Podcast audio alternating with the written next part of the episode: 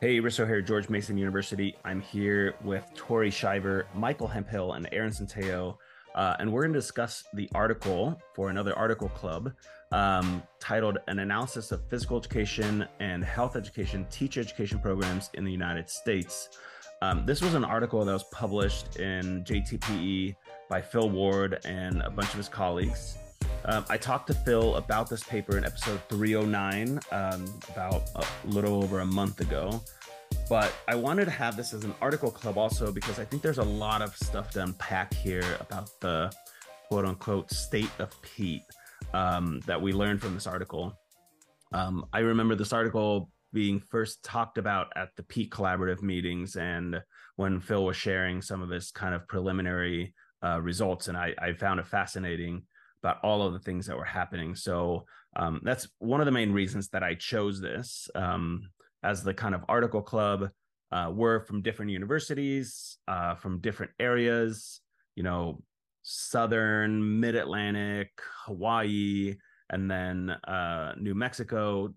And we have a lot of different experiences based on where we got our doctorate degrees, the programs that we've worked in. All of us have worked in another program than where we are now. Um, and I think we need to talk about these topics openly so we understand the status of our programs in this really, really ever changing landscape of higher education. Um, you know, for like talking from Virginia, our um, budget just came last week. Um, and it was supposed to be here in April, and it's September. Um, I know North Carolina is doing a bunch of cuts. There's a bunch of different um, angles here. Um, but the but the first thing that I wanted to bring up is this huge drop, like massive drop in programs. And in the article, it talks about the 2008 article by Ayers uh, listed 642 PETE programs, so physical education, teacher education programs. Um, then afterwards in 2018, Phil had gotten uh, kind of like through personal communication an unpublished list that's dated 488 articles. So that's 2018 we're down to 488 and then in this study the uh, published data they had 417 uh, which basically they found 73 discontinued programs just from 2018 to 2022 um, and if we go back way way way farther back like 1985, Metzler and Freedman listed 908 programs. Um, so we've been cut in half as a as a field since the 80s, um, dropped over 54% of programs. So I guess my my question to kind of spin this off is like, what do you initially think about those numbers? Like, is that is that scary to you where you are, or is that something that you think is just natural kind of you know cutting down. Because one of the things phil talked about is not every program loss is a huge loss. Like there are programs that put out one PETE teacher every single year and they're a program of three or four PETE people and they take methods courses and social sciences and history and and it's not really developing really high quality physical educators because of the smallness of the programs so, what what's your initial take on on the lack of, or the dropping of programs? Uh, I would jump in here and say initially thinking of Maslow's, which I think he referenced in terms of training, uh, basic needs. I'm like, oh my gosh, this is my entire career I've worked for this whole time. And if you're looking at the numbers of drop offs, thinking about it from my career standpoint, I'm like, I hope I have a job for my entire, you know, academic career should I be having a back plan just in case? Because another thing he said was, you know, even the quality of the program isn't necessarily going to determine whether or not your program stays in. So no matter how much maybe we recruit, build, have strength in our program, have support for our program, you know, one person could make that decision to cut it regardless. So it feels a little out of control, of my control. And uh, I think that's nerve wracking. That's my first feeling about it. I think it's something that we have been living. So I guess I wasn't necessarily shocked um, to see those numbers in publication because as we have grown up, I say that in quotations in academia, you know, I started my doc program in the late 2000s. And I think that the number of PETE programs at that time, there were big programs that were being threatened, and that has just continued throughout all of our careers. And so I, d- I guess I didn't know that it was that drastic from the 80s and kind of what had gone on before I had become aware um, in in the academic setting. But I think that it's something that we have lived. And so, therefore, it wasn't a huge surprise to me to read those numbers, but I just think that it is detrimental. I mean, when you think about that in relation to the teacher shortage that's talked about, it's super problematic, right? Because we don't have the programs and we're not producing the students that are needed to be out in the field. And it's this continuous cycle because we're not producing the students. There's unlicensed teachers out in the field that are giving PE a bad name. And then you just have this cycle um, that does not have positive influences in physical education. Yeah, I was thinking about um, doctoral students. So we have some doctoral students here, and how do they um, how are they they employable? Where can they find jobs? You know geographically speaking um, how often do jobs open up? And um, my former institution where i worked my first four years i looked at their website and their, their program is closing. And my current job although we have a PETE program i didn't get hired because of the PETE program. Um, i got hired due to the growth of an interdisciplinary kinesiology program and I think we're seeing a need for um, people interested in PETE to be dynamic in their uh, skill set, to be able to contribute to physical activity, to have good research skills that uh, uh, might extend outside of PETE, um, but still hopefully position them to support PETE programs. Um, but of course, I think we know a lot of really good PETE scholars who are now in institutions without those programs. Yeah, and I think you know Ohio State is a great example of this. Of you know they're continuing their doctoral program, but they're phasing out their undergrad program, and they are keeping their coaching. So like coaching is an avenue still for for some people, but you know you have a lot of really really really great scholars that have come through that program um, either as doctoral students or who have worked there or still work there, um, it kind of shows that you know no program is safe in a way. Um, if you think about historically, and I can't like not make the connection to wrestling program cuts because I feel like I have lived this since I started wrestling in college. Is the the one of the first days um, I went in the you know athletic director came in and said like he was supposed to cut us that first year. And he came in to talk and he was just like oh i i can't cut these people. Like let's figure out a way to do it. Um you know and and he kept us around for 10 years but every single year we were on the brink. And every wrestling coach in the nation was like we could get cut at any point. Pr has to be really good. You have to recruit the right people. You have to you know invest in good coaches and now like i'm i'm in a field where the same kind of you know tone is there like you have to have good pr you have to recruit well you have to bring in the right faculty and make sure that you play nice and with the administrators because you don't want to end up getting dropped and and that's the thing like you have a new dean that comes in at some university and they look at a full scope. The old dean has been there for 10 years. They're like, okay, everything's good, everything's good.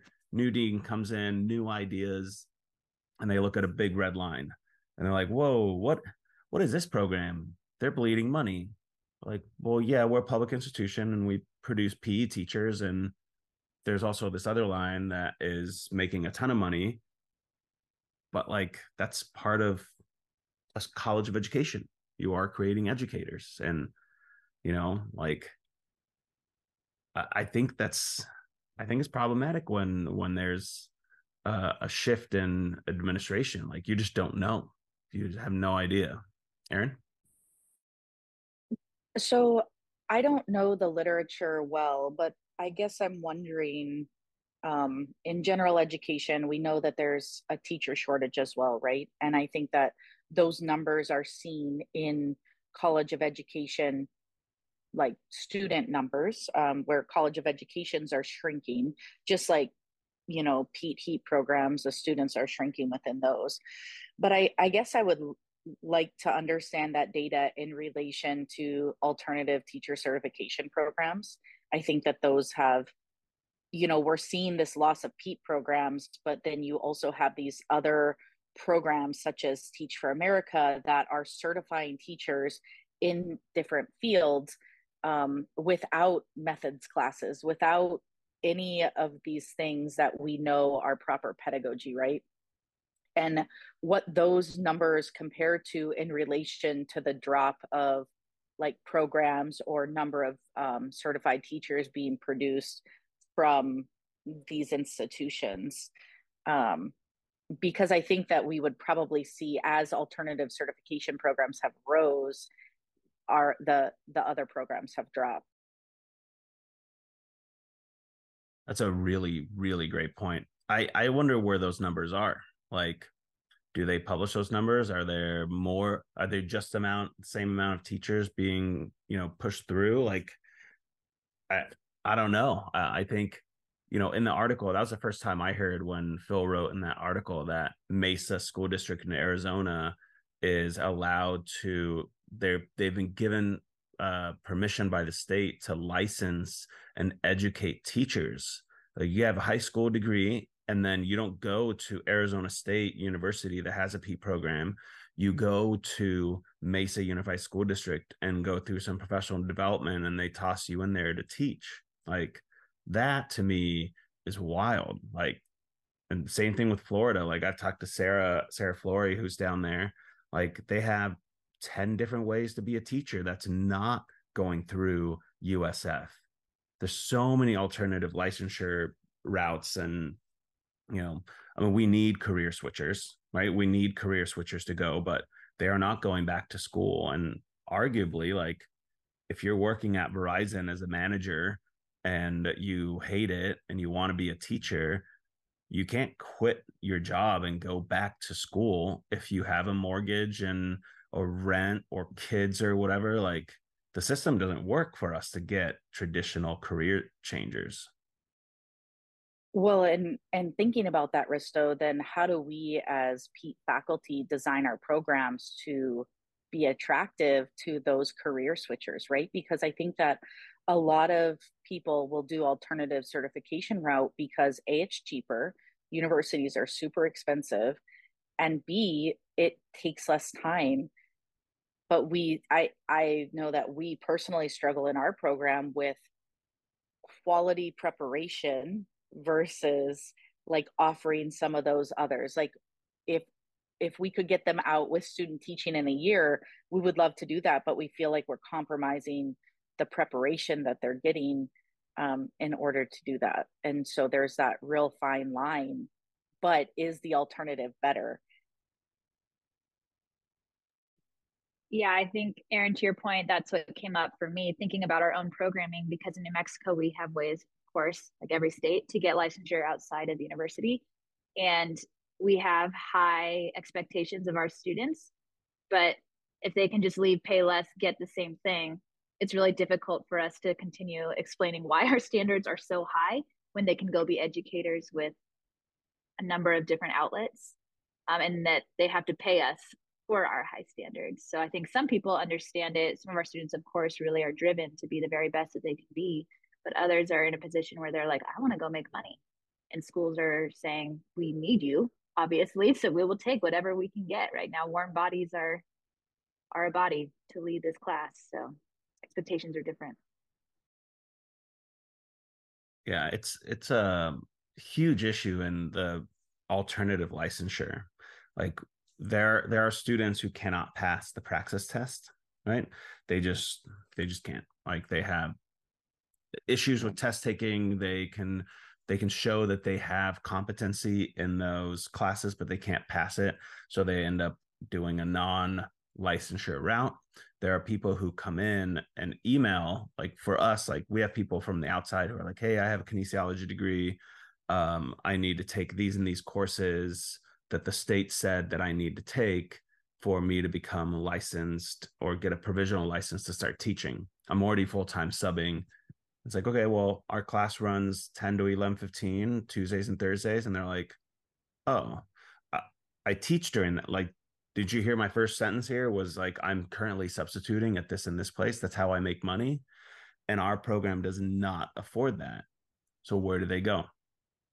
Go to i don't know adam state college online or grand valley or grand canyon state university. And like they take those online courses and like i don't know i've never taken them so i can't like fully say that they're not high rigor but I, don't think anybody knows or has seen a Grand Canyon or all these like online universities professors at at you know conferences. Like who's teaching those classes? Michael. So what's the where are the kind of innovative ideas and thoughts on how we sustain ourselves in this? Um, I haven't got a pulse for where that's at. Um, but it feels like you know you gave the numbers up top, there's been um, 50, you know, the programs are cut in half approximately. You know, there's a pretty clear trend, and um, you can just listen to the dialogue around us at our respective institutions, and hopefully, you know, we we all will will be okay. Uh, but um, the trend will continue for the short and medium term, and um, so I'm like, so there's this issue of like we want kids to have quality PE teachers. Um, we want programs to be sustained and scholarship to be available.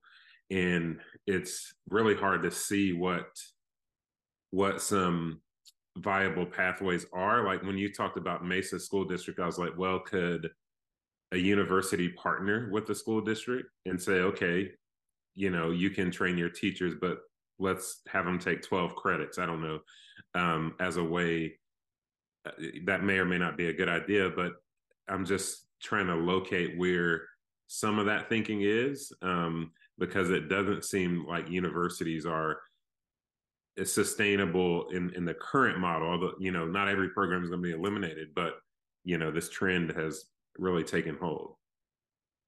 Yeah, and the and the counter the counter argument that people talk about in in partnering with quote unquote lesser rigorous pathways. So, for example, having a person who's a career switcher not go through our program, which is uh, fast tracked. If you're a kinesiology major, you you can come back to school for a year and a half, and then you've done your student teaching, and you you can already move on because you've had that competency kind of area in kinesiology.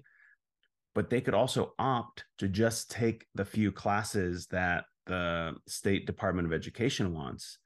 The issue with that is is that then they quote unquote graduate from mason right? So they are take so if they do that a year and a half they do student teaching underneath us it's fine. But a lot of these provisional licenses that you're getting you're not doing the student teaching. You're just doing the practical like theory based classes or certain classes and then you never go out and student teach you just get your provisional license and you're training on the job. So when a university partners with allowing students to come through that like individual classes they come out and they're like oh i went to i went to get my uh, degree at pete or i took a bunch of classes at mason. And i was like well yeah you took classes at mason but you didn't go through our four year or two year transfer program or a year and a half student teaching program. And I think they are hesitant to sign up for that because of this protection of reputation. With that said, they are not serving the people who need those degrees. So I don't know, like, should ASU reach out to Mesa and be like, okay, you're going to do this anyway. We'll come down and help you out. So we do part of it right. But there is a lot of talk about certificates at universities now. And that might be the type of thing you'd look at as, you know, a certificate in assessment in physical education, just as an example.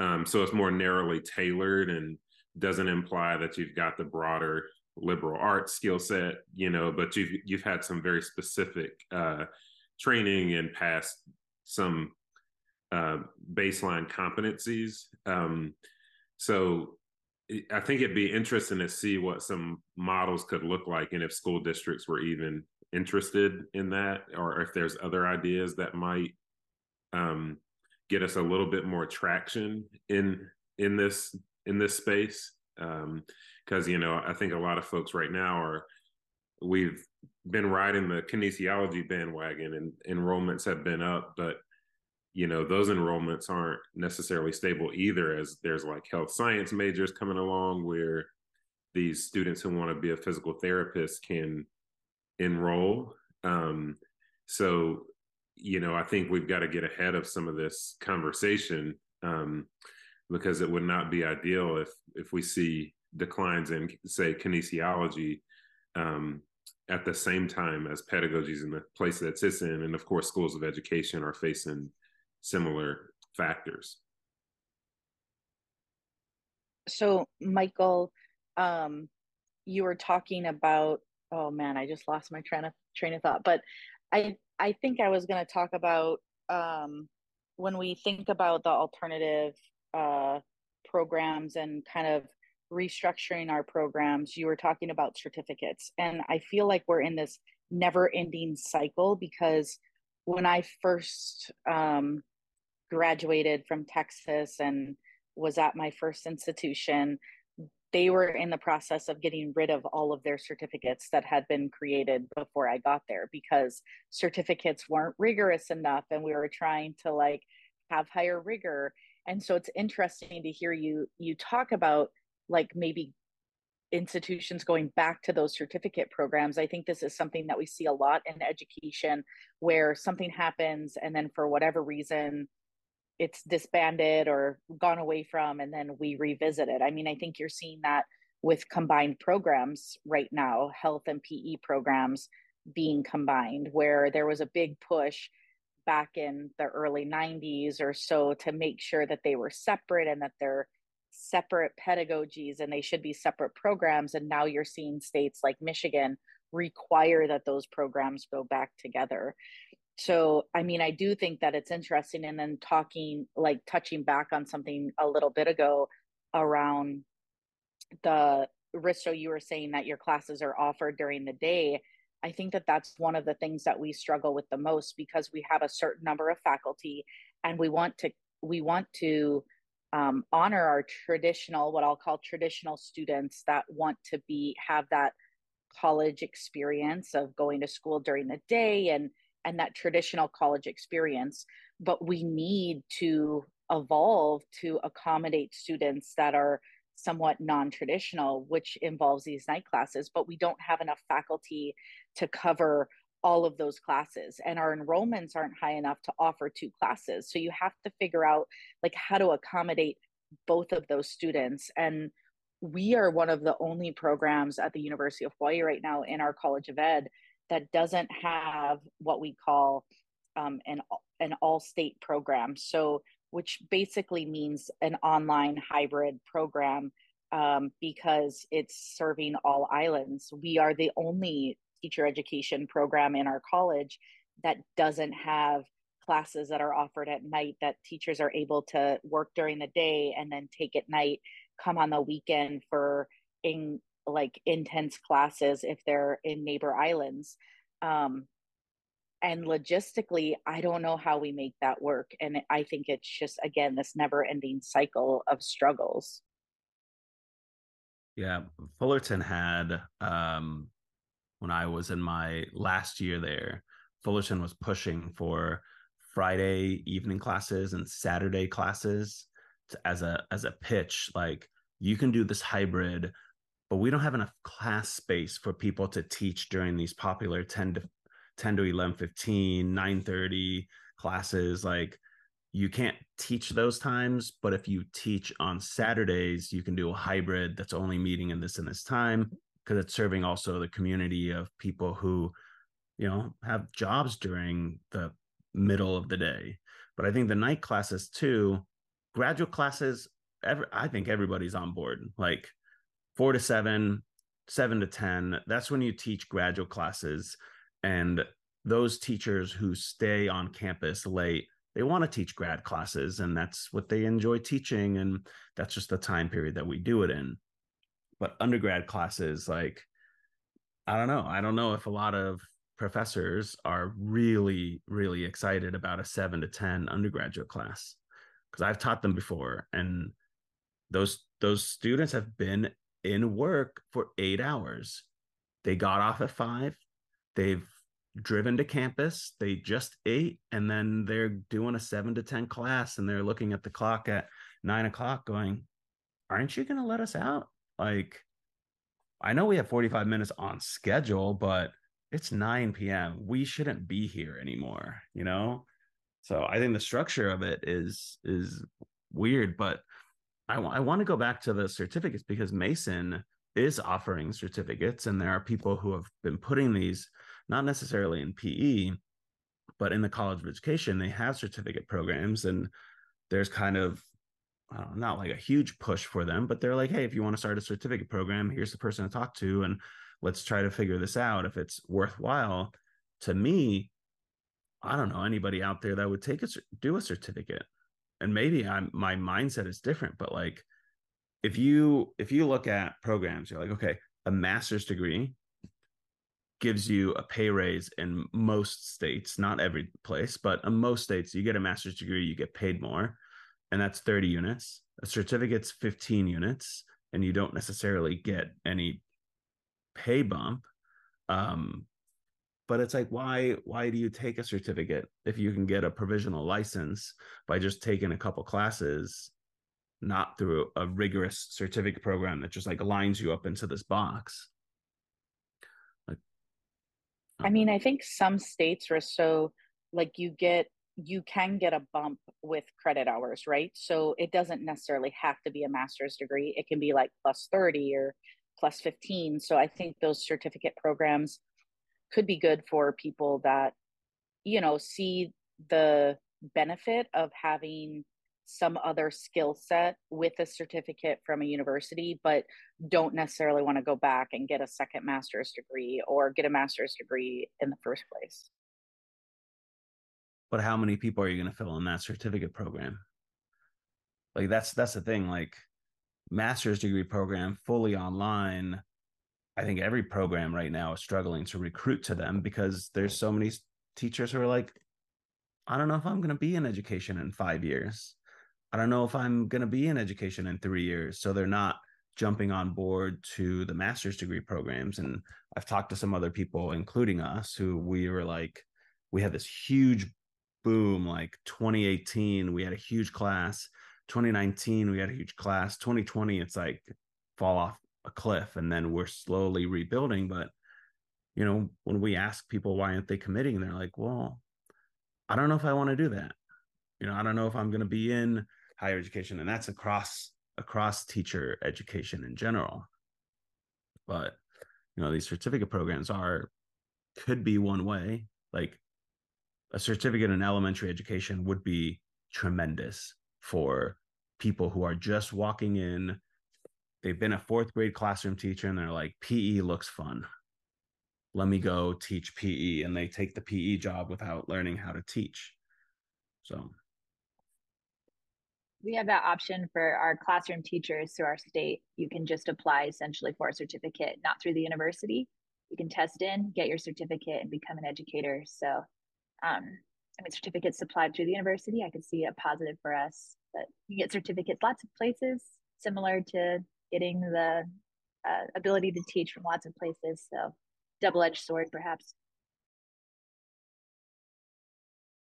Do you have a non licensure route that you advertise like in in an undergraduate degree? Like, can you be a PE teacher, but do you also have like personal trainers or like after school or YMCA coaches, leaders, could take some of those pedagogy classes and then they just do an internship at the end or is it only like you're in PE, you're going to do your student teaching, and those are the only people you're serving?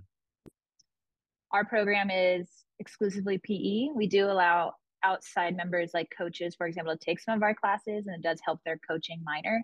But in terms of our cohort model and those that we graduate through our program, it's specific to phys ed. Yeah, we're we're similar to that. Yeah, same. Ours is ours is pretty similar. Although although we do allow a lot of people to take our courses, um, but like the methods courses, you have to be in licensure program in order to take. Um, but we do have some students that we end up graduating non-licensure, but I wouldn't say that we advertise that. Is that because they can't pass tests or why do they go non um, it's not necessarily a testing thing uh, for us. Um, i think there's so actually the state of hawaii doesn't require um, praxis tests or anything so they they don't have those barriers. Um, but in some instances maybe the student um, just decides that they don't want to be a teacher after experiencing what teaching is actually like. Um, maybe so it it's been on both ends that we have uh, allowed students to go a non-licensure route. Um, maybe they weren't like they have to have a certain grade level to pass student teaching or to get um, license. Otherwise, they have to repeat student teaching. And so sometimes students choose not to repeat 12 credit hours and they just get, um, they leave our program without licensure and then find an alternative way to get licensure in the state so they're not graduating from a SATEP, but they still end up, or they might find a different profession, whether they're coaching or YMCA or or whatever that might be. Um, but it's definitely not something that we advertise as a route to take because we would prefer them to get licensed and then if they decide to move into a different realm that's okay but it's always a good backup um, and hopefully they'll enjoy teaching and they'll stay in the profession yeah, we we don't have an advertised non-licensure route. The same same thing. Um, we haven't really had issues up until like the pandemic where students were really really struggling to pass these tests and now we do have some and it's like so the non-licensure hurts accreditation so no, they're degree non-completers which i learned because i was like well why don't we just like let people choose not to you know or do this in different ways? We can advertise and broaden our scope and bring more people in. And it's a accreditation issue if you have program non-completers that dings your dings your status. And but like if you can't pass the praxis then you can't student teach and if you can't student teach, then you have to take 12 units, which is the equivalent of student teaching. You have to take 12 credits and then you pass or you graduate as a, a non licensed physical education BSED um, undergraduate. But to me, I'm like, well, let them student teach and still graduate without a license. Because we have students who now are in the job market, they're unlicensed, they haven't done student teaching because they took the 12 units of whatever credits so they had the minimum 120 to graduate. Um, but then when i talk to the teachers who are trying to hire them i'm like i don't know how good they are as teachers because they never student taught. But if i if we would let them fully understand like if you can't pass the praxis you cannot get a license but we would prefer for you to student teach and then you graduate non-licensed you've done everything. The only mark against you is you don't have a praxis passing score. And i think a lot more people would hire that person than a person who's never student taught. I don't know. It's it's a double-edged sword i feel like because i mean in some instances that might work because you just might have a student that is not a good test taker. We know that there's a lot of issues with standardized tests right um, but in some instances in our program, those that go non-licensure, like they're not prepared to to be in the classroom, but they leave and they're like, "Oh, I'm a UH graduate." and so people automatically assume that they went through our program with rigor and that's not necessarily the case right so then they get into the school and they're like wait you graduated from uh and then there's like all this talk about like what's going on with the PETE program at uh because like their people stink but in reality that person was never certified through us right? Um so i don't know. I mean there is a danger in that but i mean i would argue that they're probably more prepared than other alternative routes right? So then that is that rigor argument again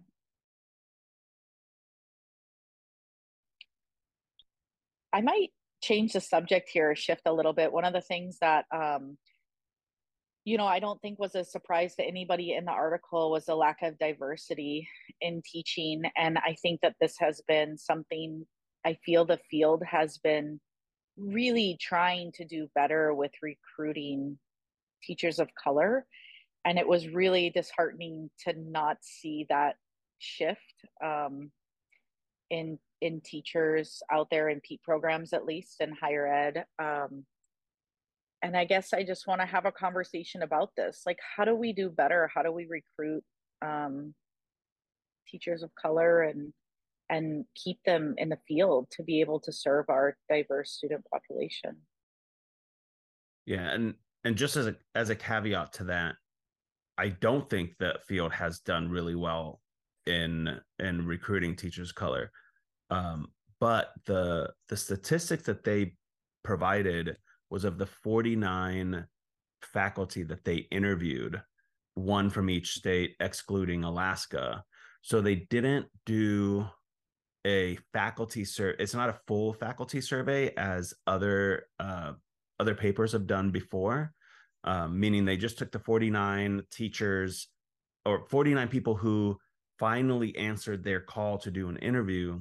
And so that's why the percentage that they have in females too is like 88% versus a 50 50 split before when it was done in a different way, which I think is also interesting, is because 88% of the participants were females who answered that call to say like yes i will do this survey says something or it just actually had like higher percentages of certain demographic groups meaning maybe they are like more ready to have their voices heard they want to participate in this kind of quote unquote census but uh, i just wanted to put that out there because i think we've seen that it's not super diverse, right? But this is also just a partial of the 417 programs uh, across 49 states. This is only looking at 49 programs out of that 417, which could be a representative sample and could not. But what do you what do you guys think? Whereas why are why are we still stagnant? I was wondering about, I'd love to understand a lot of these factors in relation to other disciplinary areas and maybe like kind of core areas versus non-core areas and if um if there's anything to learn um from that uh but the diversity issue is you know it's one that really i think we've struggled with i think um to some extent in k-12 uh, representation of teachers, and then that carries over into graduate studies. Um, you know, I think recruitment's important, uh, but it's one of these challenges you can't recruit your way out of necessarily. I mean, unless literally everybody is um, setting aside an assistantship to recruit somebody from an underrepresented background, you know, you would need like dozens of faculty to be doing that. And the other thing is, we have to think about when we recruit someone, you might have to think about your research differently. The models that I've been exposed to for PhD is that you do the research of your advisor, um, you know, and that for a lot of good reasons, because then you can learn for their from their skill set but people from a different background might have different interests um, and so we have to find ways to think about that differently to create space for them um, in programs. So I think that's you know a challenge. I've known a lot of people from underrepresented backgrounds who've got into these programs and studied um, you know something uh, related, but but not quite physical education. So something in after school, something in athletics, uh, something in an adjacent area that doesn't um, put them under our umbrella, and they tend to find homes in other spaces. The final point that I was thinking about is just like the public face of physical education um, has never represented diversity at you know whether it's kind of K twelve or higher ed. Um, this is not to say there hasn't been people who are from different backgrounds, but that that's never been like the um, the image of what's kind of the the representation. We've seen this discussed, like the teachers of the year um, and things like that. And I'm not sure, like when I look around, I'm not, I don't know enough about other disciplines, but like when I go to AERA, for example, there is it is clear that they have a very diverse leadership and have for the past 15 20 years. Um, and if you go to sessions i mean it's it's very clear and we've just never um, been able to find that.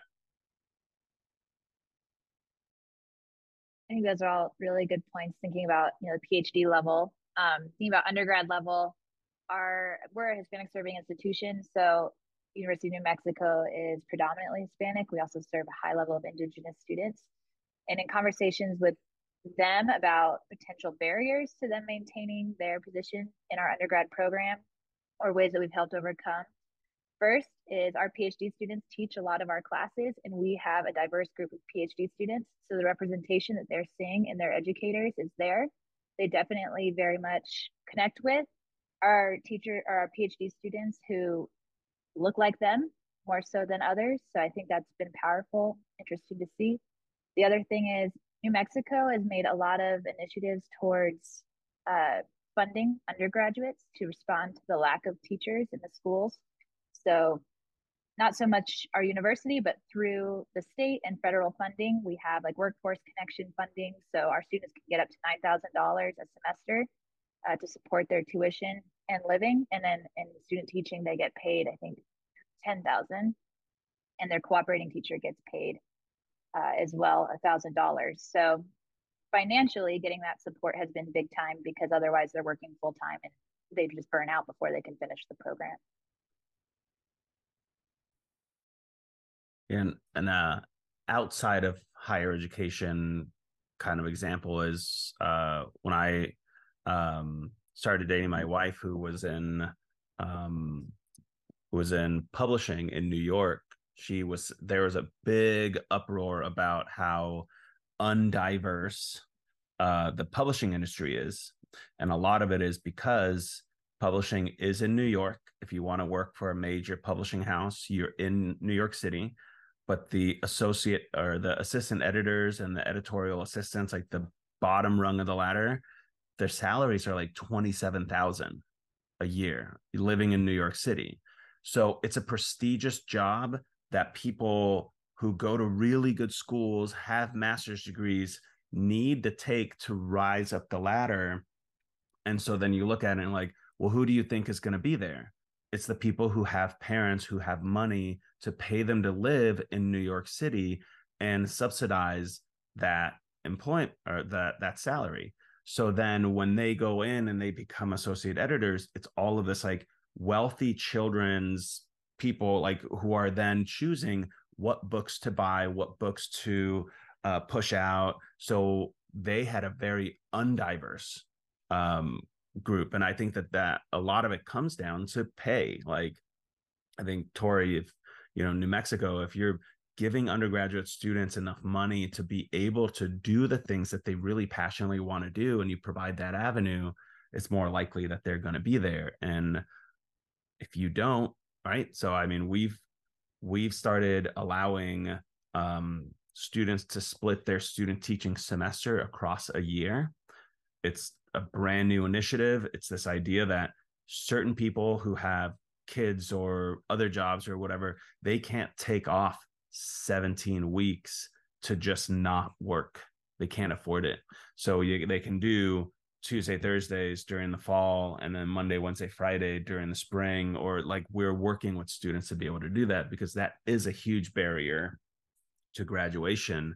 And when people find it, it's it's really tough to do so in Hawaii, similar, I don't know if it's similar or not to New Mexico, but there's been a lot of initiatives to try to foster students and individuals that are from Hawaii to teach.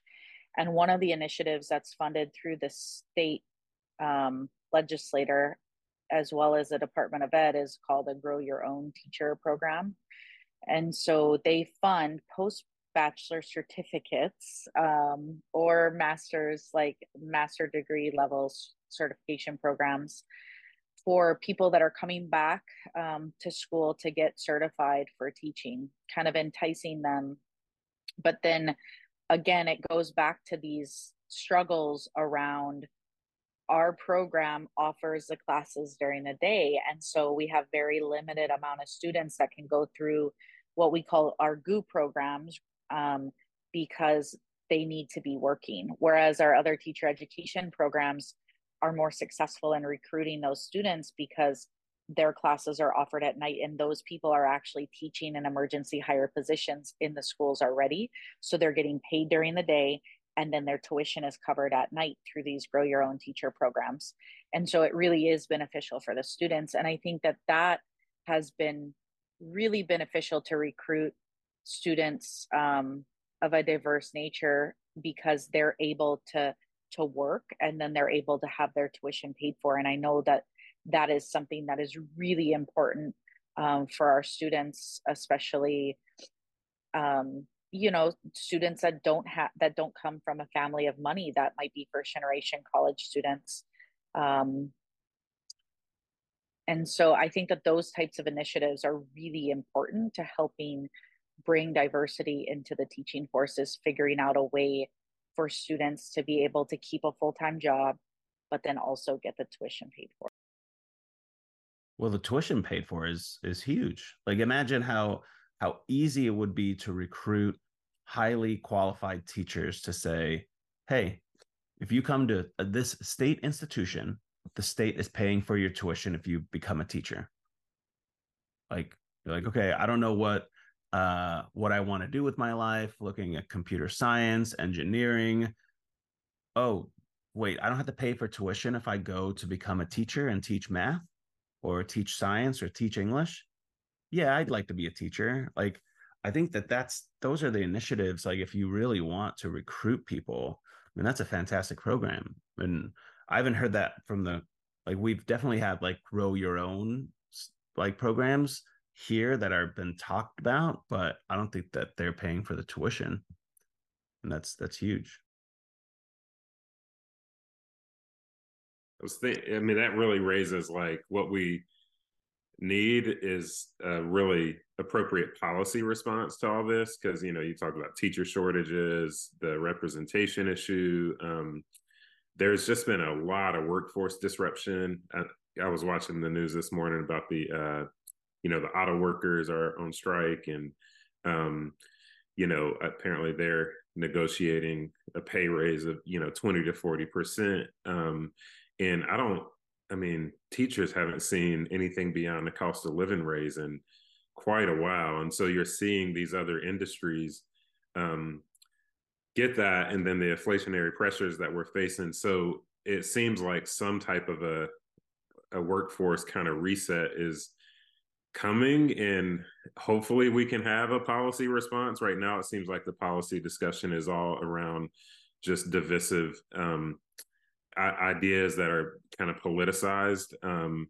but i mean it seems like that's i feel like that might be our only way out of this mess is um, some type of investment in education that would then incentivize students to get back into uh, universities, you know, who, you know, we're talking about the fiscal cliff here with with the decline in high school graduates. Um, so, you know, I suppose advocacy is one answer. I mean, you know, I know we can't do a lot individually, and even our field is pretty small, but certainly some advocacy um, for education reform and some policy that would really address, like, move away from some of these things that um, don't seem to be that prominent in education. You know, the the book bans and stuff that um, I don't know that it uh, really improves kids outcomes uh, to getting to like addressing some of these things that would transform kids lives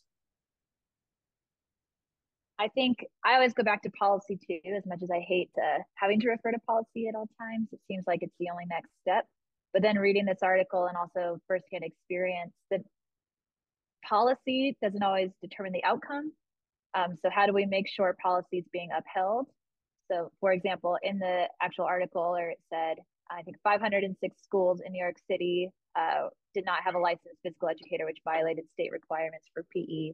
And I've seen that in a number of schools where, again, because they're so short staffed, um, they're just kind of working with what they have despite policies saying otherwise. So I don't know what could be done in terms of manpower to support someone actually checking in and making sure schools are following these rules or teachers are following these rules or universities are even. Well, they should just hire all those teachers from Cortland because the article said they they were like the outlier every time. So clearly, they're graduating students in New York that they could be hiring. So, um. but are those students from Cortland? Are is I think there's more to unpack there, Michael, because why aren't they going to those jobs that are open right in the inner city? Um, there's probably a lot to unpack within that statement, right? There so we know that New York is producing all of these PE teachers. Where are they going?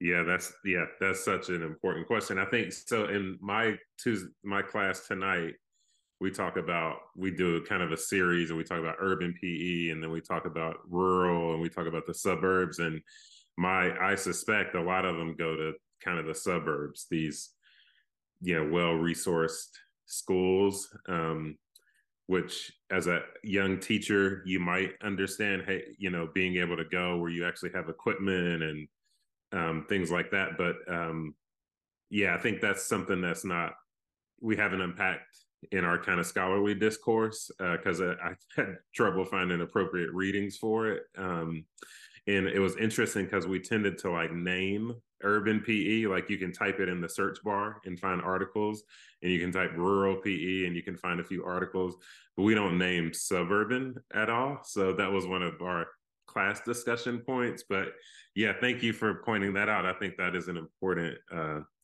distinction you raised there. And they have they said that at the time of the study they had 928 undergraduate students who if they pass the praxis and they're going to be licensed so they're uh, pushing out hundreds of teachers. And I know that, you know, Cortland around there, like they allow their student teachers to go back to Long Island and go back to where they um, where they grew up to do their student teaching and live at home for that semester because Cortland just doesn't have enough schools to house 200 student teachers and they don't have enough supervisors to do it. And you know they've they've been pushing to try to have more diverse experiences but that's the same thing. Like if you're in a rural community and you have a or a land grant university or something like that how do you get that diverse experience? Like you you really can't. Like if you're staying around campus in a university town you don't have the opportunity to do an urban experience and then you're very unlikely to go do that I think Cortland was an outlier, and they talked about it, and they asked permission actually to um, name Cortland as a university. So they they agreed that their name was going to be released, but you know that university is so giant in that program. They have 19 tenure track faculty. Um, imagine going to work and having 19 PETE educators like in the hallway. Like one wing is just PETE educators um you know it, it comes with other issues like everybody has to teach from the same text because all of the five sections of elementary methods have to produce the same knowledge to move into secondary methods with five different educators and um, but i think there's a spin-off to this and if you take cortland out they said a median kind of size of a program is around 58 meaning they're graduating about 18 to 20 per year. Um, do you feel like that is a healthy program? Like, um, I don't, I asked Phil that question. He didn't necessarily say that numbers alone match that, but where are you? Like, if you feel comfortable saying, like, what size the program that you're in, are you around that? Are you graduating around 18 to 20 a year? We are not. We're a small program. Um, and we're we're the only licensure program in Hawaii at the undergraduate level that has a full like physical education program. So I think there's another university that license in physical education, but it's through a master's program and they do not take PE methods courses. It's like a general education with an emphasis in PE. Um, and our program is small. We have about 20 undergraduate students, not including our post-bac certificates. So we're graduating maybe five, three to five a year, given on the cohort, um, given the cohort and the semester. Sometimes a little bit more, sometimes a little bit less. Um, so to me, 58 seems like a healthy number. It seems sustainable. It's not too big. It's not necessarily too small. Um, but we're definitely on the lower end of those numbers we're right on par with what Erin described um, on the low end and trying to figure out uh, a strategy to grow, which is is tough in the current context at the state level. Um, I, you know, 58, I feel confident in saying we would feel comfortable, um, even in like a program review context, you know, where they're looking real close to scrutinized programs that uh, particularly given our history with physical education, um, that that would be sustainable. But um, it's hard to right now. It's hard to see how we get there. Um, so, yeah, fingers crossed that we could figure that out. Yeah, I would say similar. We're maybe a, just a few more graduates a year than that, but not a big difference in terms of size as Erin and Michael. Um, we predominantly, our master's program brings in most of our funding, and then we have a large PhD program. Um, but our undergraduates are limited. Um, recruitment efforts have been happening, but similar to all education programs, it's there's just not the numbers, no matter the effort put in, at least at this point. So, like Michael said, we're hoping for change in the future. Still working on it, but seems as though it's kind of repetitive process without the outcomes at this point. Yeah, I've looked at our numbers across the last like decade, and I think 2010, 2011, before I was in this program, we had 120 undergraduates. And now we're last year, I think we are around 50 to 60. Um, so we're kind of in there, still dropping. Like um, on my first years at Mason, we were in that 18 to 20 range that we are graduating every year. I think now we're you know, and that was just 2018. We're still doing 18 to 20. Um, but I think now in the last years, we've re we started offering classes once a year instead of twice a year. So we've shifted a couple of those things. And when those program changes happened and the pandemic was come in, so those people who came in were less. And so and I think last year we probably graduated seven to eight, but then we also had one semester class of 17 student teachers who graduated all at the same time. And so it's just like kind of mixed, but I think we're averaging towards that. Um, but you know, we spent a lot of time, a lot of energy in making these video advertisements for our undergraduate program. Um, we got the College of Education to pay for like a videographer to come in. We staged everything. We got everything set. We produced really good videos of our undergraduate program that our goal was to send it to all of the teachers in the local area, community colleges. It's posted on our website. So when you land on it, you see this like three minute video about what a physical education career looks like. We have alumni, faculty, students. Um, everybody's in like, it was a really well done video and we launched it in the spring it has 65 views on youtube and it's like well that sucks you know like we put a lot of effort in this. And yes, all right, may I don't know, maybe YouTube doesn't count when you click on our website, which I'm sure it does.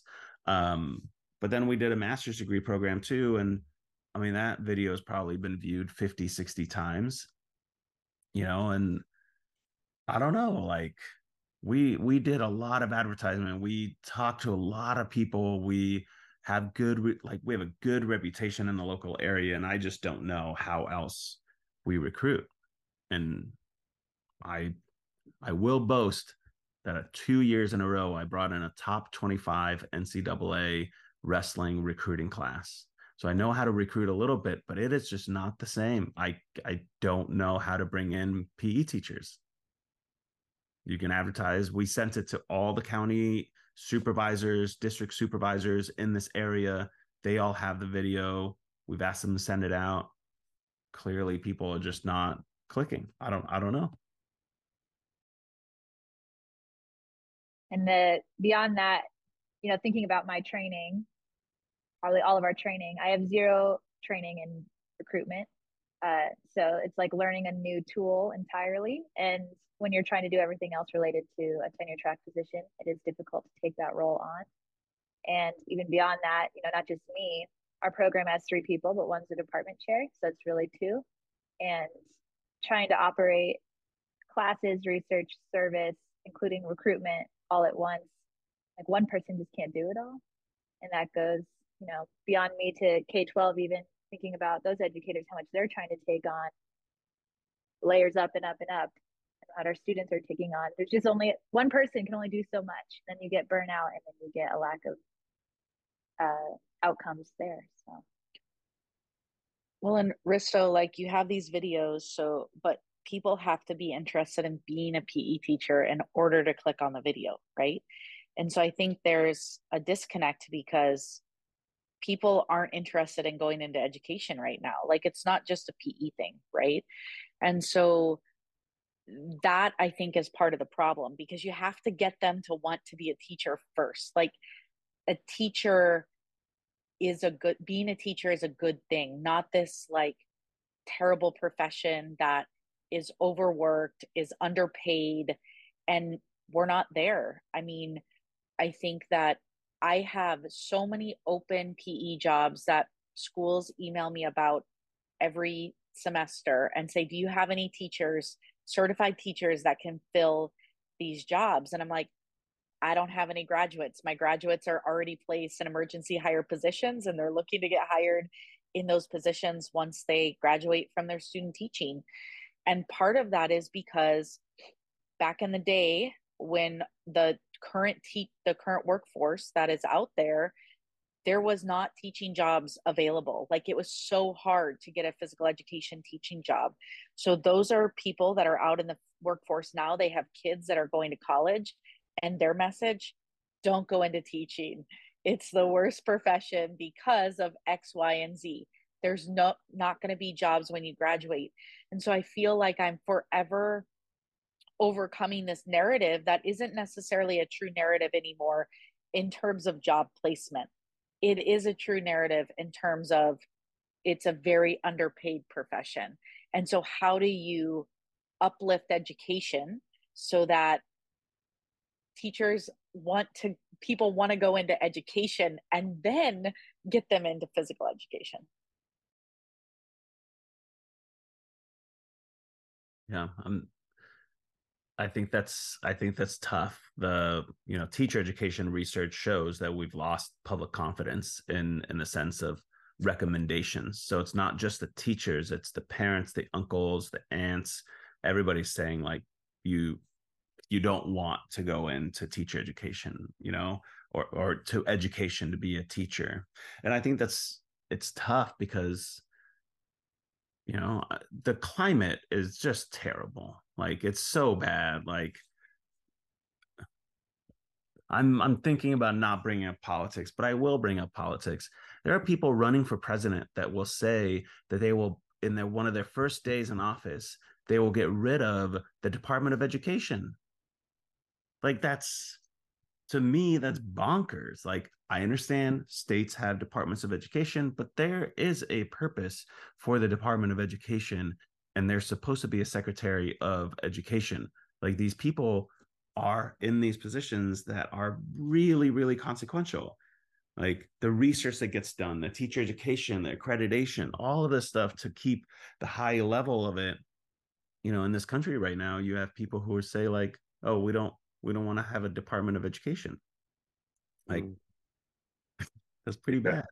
Priscilla, one thing in this whole kind of uh, schools being under the radar kind of politically is like everything that happens seems to fall on teachers. Um, so like you know there now you can uh, challenge if there's a reading or an assignment. Uh, and what all that means is like the teacher is going to have to answer all these questions um, about their curriculum and what book they use and why they chose it and um, you know when they didn't have time anyway. And so like i had a teach uh, a neighbor who's retiring and he was like i had to get out because i felt like a tsa agent. And then i went to like a high school the next day. I was like oh my god it's literally every high school in the county schools has a it, it looks just like the airport. They go through the radar the the um uh, metal detectors but who has to do that? It's the teachers who actually man those. It's not some new security force that's funded. It's the teachers. So now they have to unload book bags when it goes off and see what's in it.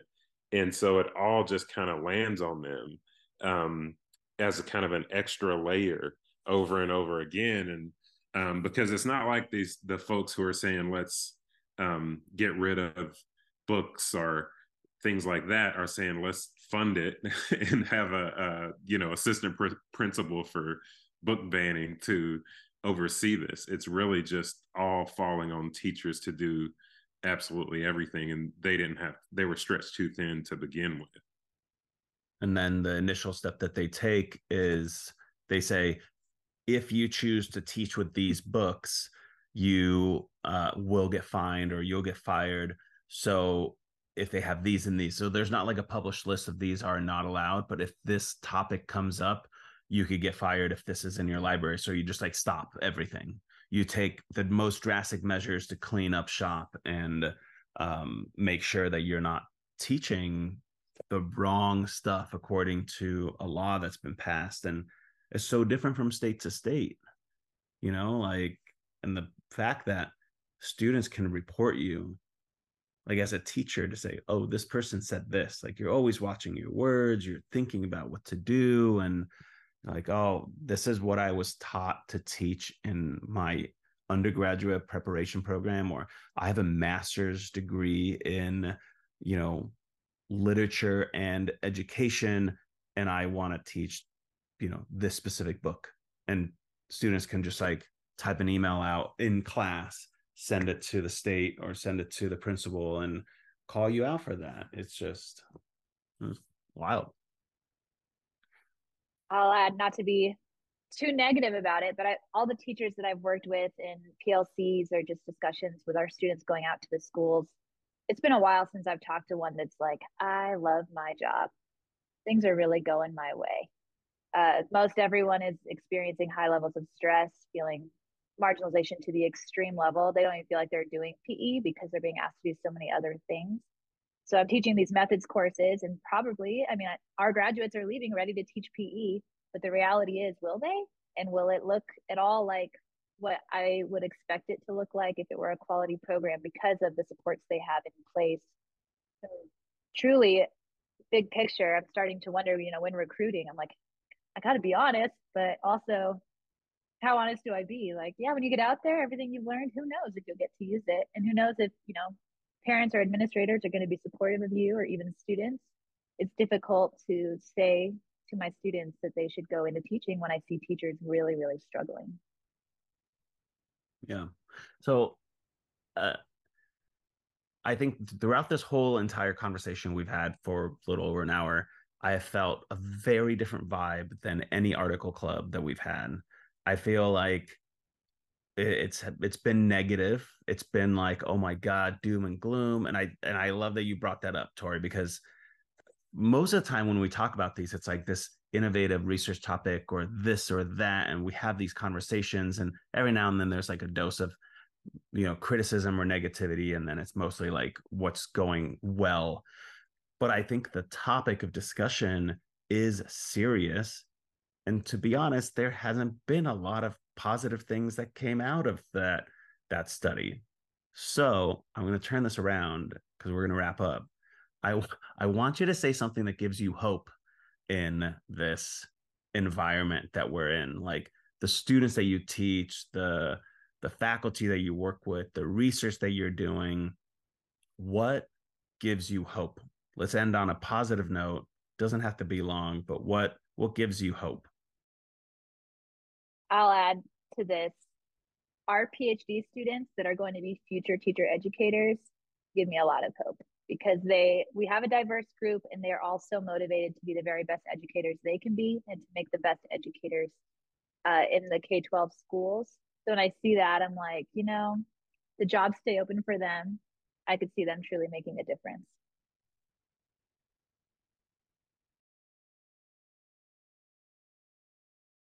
I'll say the students, uh, ninth grade students at a school, Dudley High School in East Greensboro. It's one of the kind of foundational institutions in our community. And we've worked with them for years now, but we do a program now around hip hop and basketball, and um, it really brings out their um, skills and interests. They write uh, they write their own. Some of them write their own um, kind of rap song and lyrics about basketball, and it helped for me. It helped reframe uh, basketball and physical education because a lot of times basketball is the roll out the ball activity and so we try to minimize that and um, it reframed it as this positive thing that students love and so and we're in this 50th anniversary of of hip hop and it's been a really cool opportunity to pair learning with the sport of basketball and see students really active and just super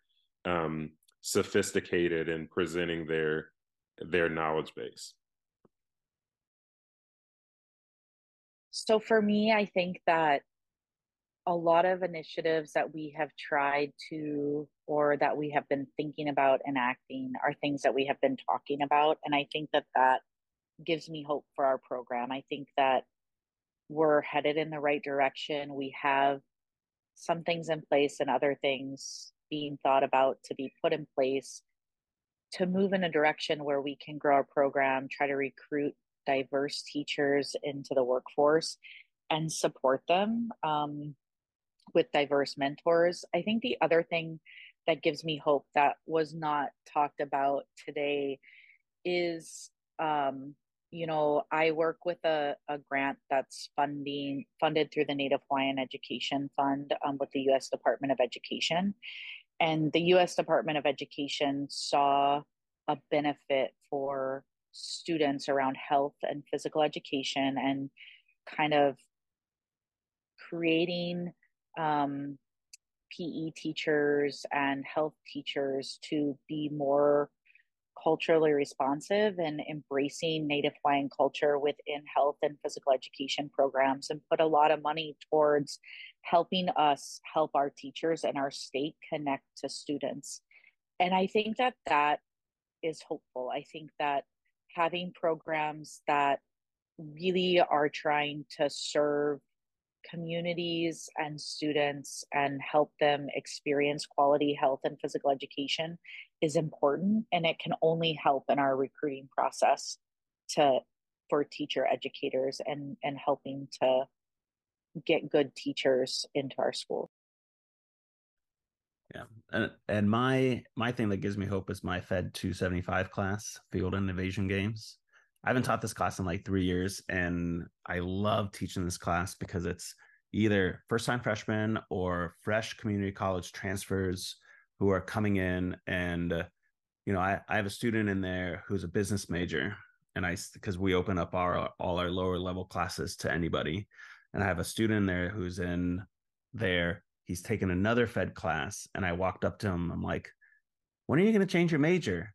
Like, it sounds like you just keep coming in, you keep coming back for more and you really enjoy these classes. Like, I think it's probably about time. Like, you know, he's going to be a degree major that changes. And the students, like, in the last two years, I haven't been you know, playing basketball with anybody after class because like I wasn't able to run and jump and I've had some like back issues, but you know, like I've played pickup basketball with my class after class all four weeks. Every week afterwards, they're like, You sticking around? I'm like, Yeah. Yeah, I'm gonna play basketball with these students. And like they're they're into it, they're coaching, they're subbing, they're passionate. And I think that we need to remember that yes, there are people who are telling others to not go into teaching, but there are awesome students in our program who are going to be great teachers. And it's the same thing as that when you're teaching and you have that one student who's misbehaving, you put all your energy into that one student that's misbehaving and you tag your day based on this one incident. Whereas you had 24 students in that elementary class that were, you know, on great behavior, they were learning, they were you know engaged and i think that we need to remember the students in our programs because there's some great future pe teachers in those programs. So then that gives me a lot of hope. Um, so we've gone a long time so i'm going to wrap this up. I, I appreciate all of your viewpoints and and coming on again. Um, and uh, we'll be back again with some new episodes uh, next week thanks everybody thank you Thanks, Russell. Thank you.